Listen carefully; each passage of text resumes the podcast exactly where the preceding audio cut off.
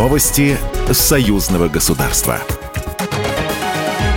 Здравствуйте, в студии Екатерина Шевцова. Вывод российского тактического ядерного оружия с территории Беларуси возможен только после отказа США и НАТО от деструктивного курса и вывода американского ядерного оружия из Европы. Об этом сообщил РИА Новости директор второго департамента стран СНГ МИД России Алексей Полищук. Дипломат добавил, что размещение тактического ядерного оружия – вынужденное решение, направленное на обеспечение безопасности союзного государства.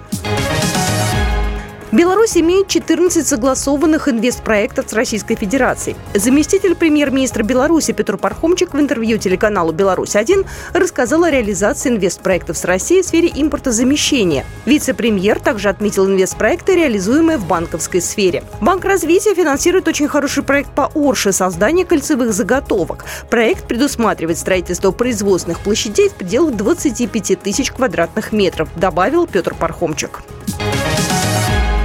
ЧВК «Вагнер» начала тренировать в Беларуси подразделение механизированных бригад, сообщили в пресс-службе Минобороны Российской Федерации. Занятия предполагают боевое слаживание в составе отделений, взводов и рот. Акцент делают на введение боевых действий в современных условиях. Отрабатываются элементы активной обороны, вопросы обеспечения живучести на поле боя с учетом применения беспилотников.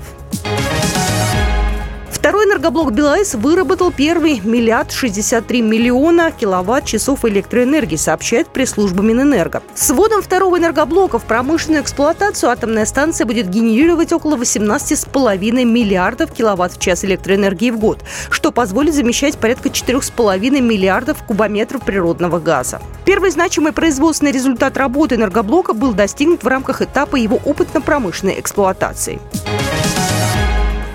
Жители Калуги в сентябре увидят мобильную экспозицию Белорусского государственного музея истории Великой Отечественной войны. По словам заведующей культурно-образовательным отделом Екатерины Котловской, выездная экспозиция работает уже седьмой год. За это время мобильный музей побывал в разных городах Беларуси. Выставочные площади посвятят юбилейным датам. 80-летию победы в Сталинградской битве, 80-летию победы в Курской битве и 80-летию победы в битве за Днепр.